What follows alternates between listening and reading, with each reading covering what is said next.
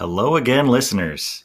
Brad Hahn and Matt Yount here, or Hi ho. Big Daddy Yount, as I like to call him. You do. Don't I can't remember why we started that, but I really like it.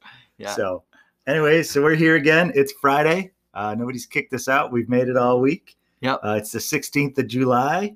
Uh, hard to believe it's like almost halfway through July already. Yeah. Time flies, Yeah. especially when the sun is out. Seems like when it's snowy, the, the days take a long time, but when it's nice, they're gone in a blink. Yeah. So, get outside, enjoy some weather. If it's not raining today, or even if it is, go outside because it's probably warm. Yep. So, Uh, Brad, I've been sitting across the microphone from you, you know, all week, and uh, I just want to say uh, I miss your mullet.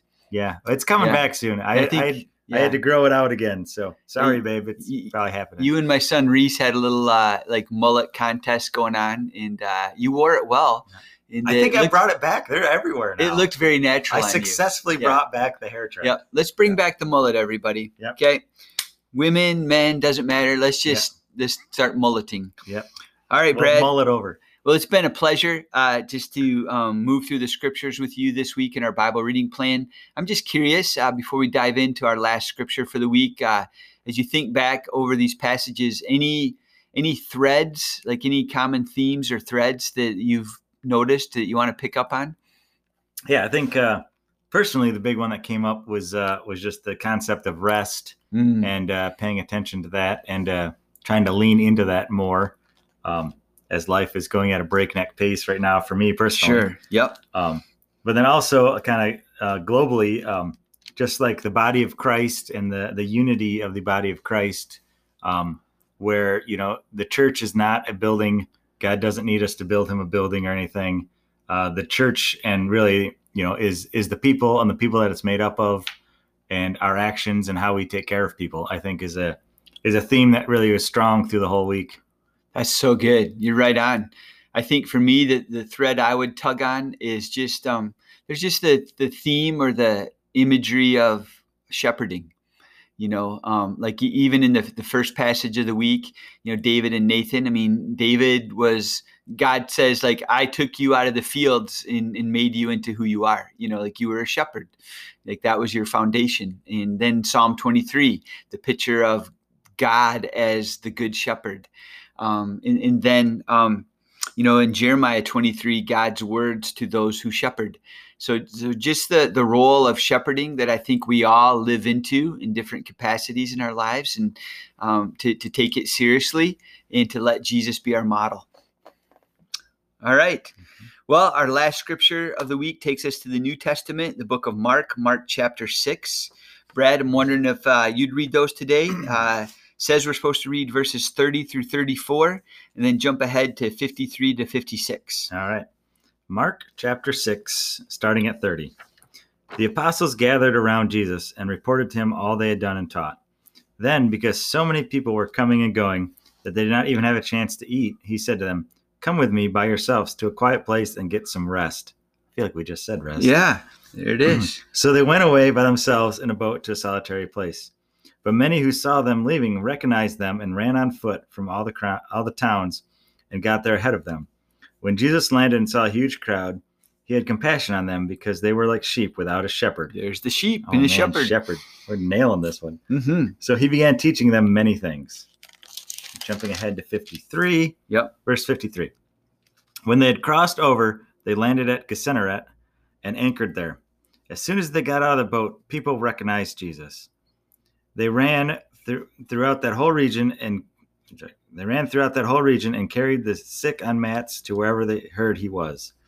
And wherever he went, into villages, towns, or countryside, they placed the sick in the marketplaces. They begged him to let him touch them, even the edge of his cloak, and all who touched him were healed. Good. All right. Well, I'll take the first swing today at uh, what kind of jumped out to yeah. me or what's stirring. Um, what's what do these passages teach us about God or about ourselves? Um, the, the, the first thing I noticed uh, in, in the beginning of what you read, you know, so you have Jesus and his disciples, you know, the apostles, and you just get this sense that they're weary, they're tired, Mhm. and they're even hungry because Yeah, it says we didn't even get a chance to eat. They've been so busy doing ministry, they haven't even paused to eat. And Jesus's desire as the good shepherd of of this flock he's leading is he wants to like live out Psalm 23. I want to take you to a place of rest, a quiet place, you know. Um, and, and I think he wants to feed them. And so they try, but it doesn't work because the crowds by this point in Jesus's ministry, like he's always being recognized, he's always being wanted, and people are following him. I was I was thinking about that. Like, how do they recognize him? It's not like they have Facebook or pictures of him floating around somewhere. Yeah. Like I like I was thinking about that. I think maybe it's not his physical appearance that they recognize, Uh-huh. but maybe it's like the peace or the you know the, just his spirit. Like Mhm. you know, so sometimes like when you meet somebody, you know, if they're a person of peace, you can recognize that. And I, I'm thinking that's how like because I, I doubt he had a sketch artist following him Yeah, around all yeah, the time, like yeah. making murals of him. You know, Uh-huh, so uh-huh. I doubt they phys- like his physical appearance. I don't think they knew, but I think they could recognize him by his by his spirit. Yeah. Yeah. There's something about him that was sort of countercultural, different, set apart, that I agree that was attractive, that, that people wanted to be near and around. And, and maybe they knew it was him too because there tended to be a crowd, That could you be know, too. follow him around. He's probably the obvious one. Yeah, yeah. Well, I think it's both.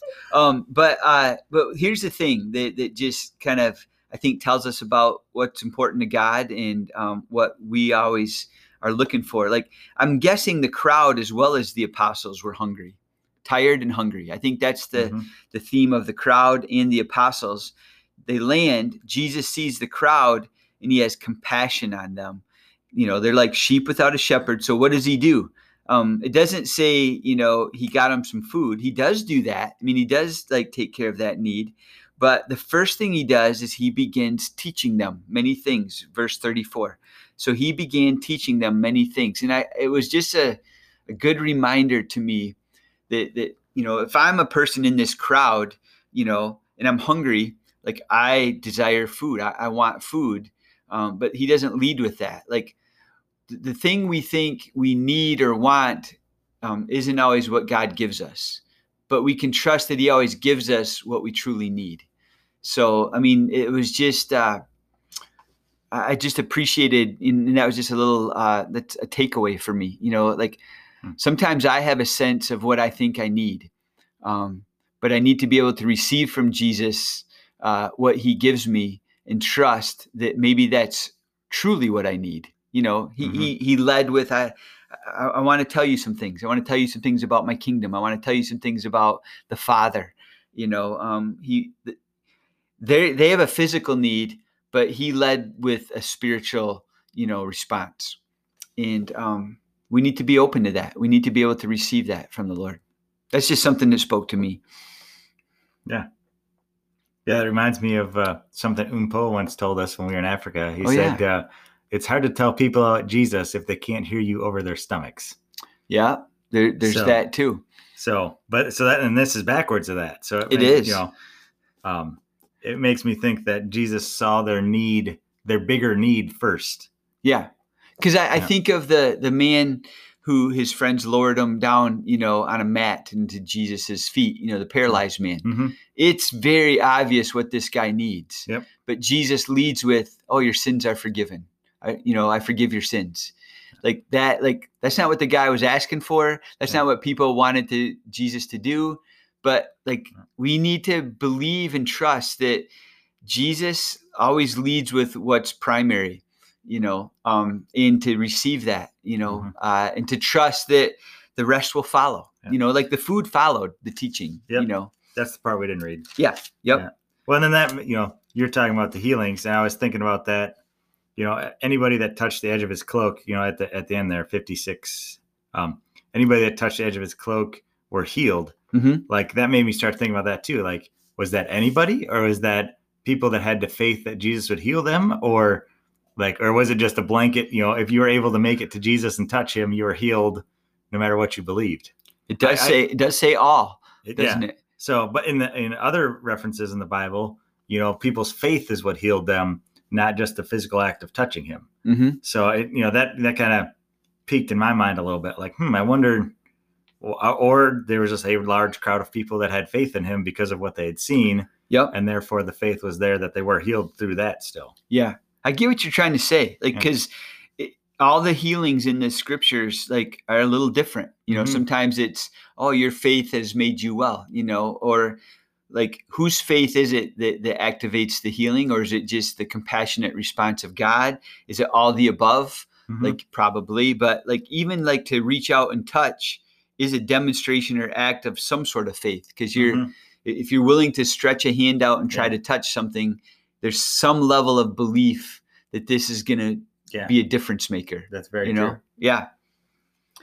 The, I, I'd say that the other part for me, um, you, you know, like the what does it teach us about God? Like God always sees our most primary need, and and I think leads with that, and and still follows up with, um, you know, the other needs as, Mhm. as well. Well, he's a good shepherd. He's, gonna- a good shepherd. Um, that's what it teaches about God. What's it teach us about us is for me, it was um, verse 54 and 55. You know, so as soon as they got out of the boat, people recognized Jesus, you know, from the sketch artist, you know, Mhm, who's following around and went ahead of them. The stone tablets yeah, they're passing Yeah, out. the stone tablets. Um, but then this, they ran throughout the whole region and carried the sick on mats to wherever they heard he was. And that imagery, you know, I, I just spoke about the the friends who lowered the um the paralyzed man, you know, through the roof to Jesus's feet. You know, Jesus looked up at the friends and said it was their faith that Mhm. healed them. You know, he acknowledged their faith. He, he wasn't even paying attention to the paralyzed man's faith. He- Like the paralyzed man received healing from the Lord um, because of his friend's faith. And there's something, and- and they carried him. And, there, and here they have, it says people carried the sick on mats. There's something about um, like carrying our friends to Jesus. Like, like who is it in my life that, that maybe the Lord is calling me um, to carry? Maybe not physically, you know, um, if if so, hopefully it's a light person. But but to, to carry metaphorically, to Yeah. carry spiritually, you know, like Mhm. like in prayer even like um who Yeah. who do who is god and and a few people have come to mind as i was reflecting on this like like who is god inviting me and who do i have a responsibility to carry you know to to um to, to carry them on mats to wherever jesus is like am i doing whatever i can to get my friends eh, or the people in my life who don't know jesus um, into his presence you know to wherever he is like how do i get them there you know and Mhm. i think through prayer of course you know but but even beyond that through a conversation Yeah. you know this is back to our summer of witness like moving a conversation from just casual to meaningful to spiritual you know to praying with people not just praying for people. Like like all that to me is an act of carrying people to jesus and then just um allowing them to just touch him and to be to, to just have a touch of jesus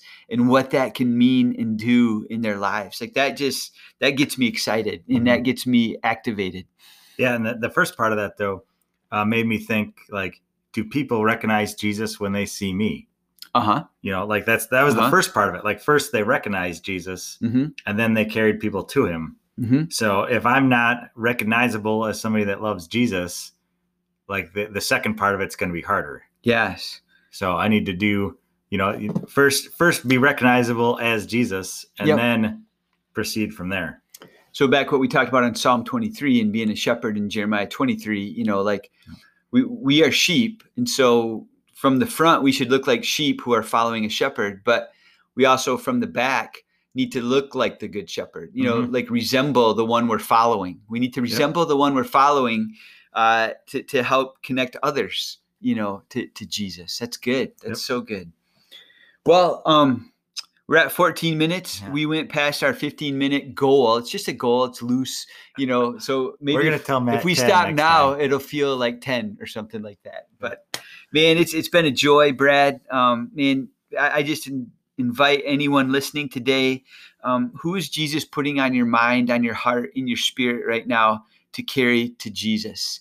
And can you begin to pray for them specifically, boldly, courageously, with belief? And then what it what's a what's a next step you can take uh, to to bring them into proximity of wherever Jesus is, so that they could touch Him and receive His goodness, His healing, His provision, His love. Um, take action on that Mhm. today and this week. Carry them if you have to. Carry them if you have to. And praise God for the people that have carried us, right? 100%. I'm sitting Yeah. across from one right now. I am too. I appreciate you, bro. Mhm. All right. You guys have a good weekend, Victory Point.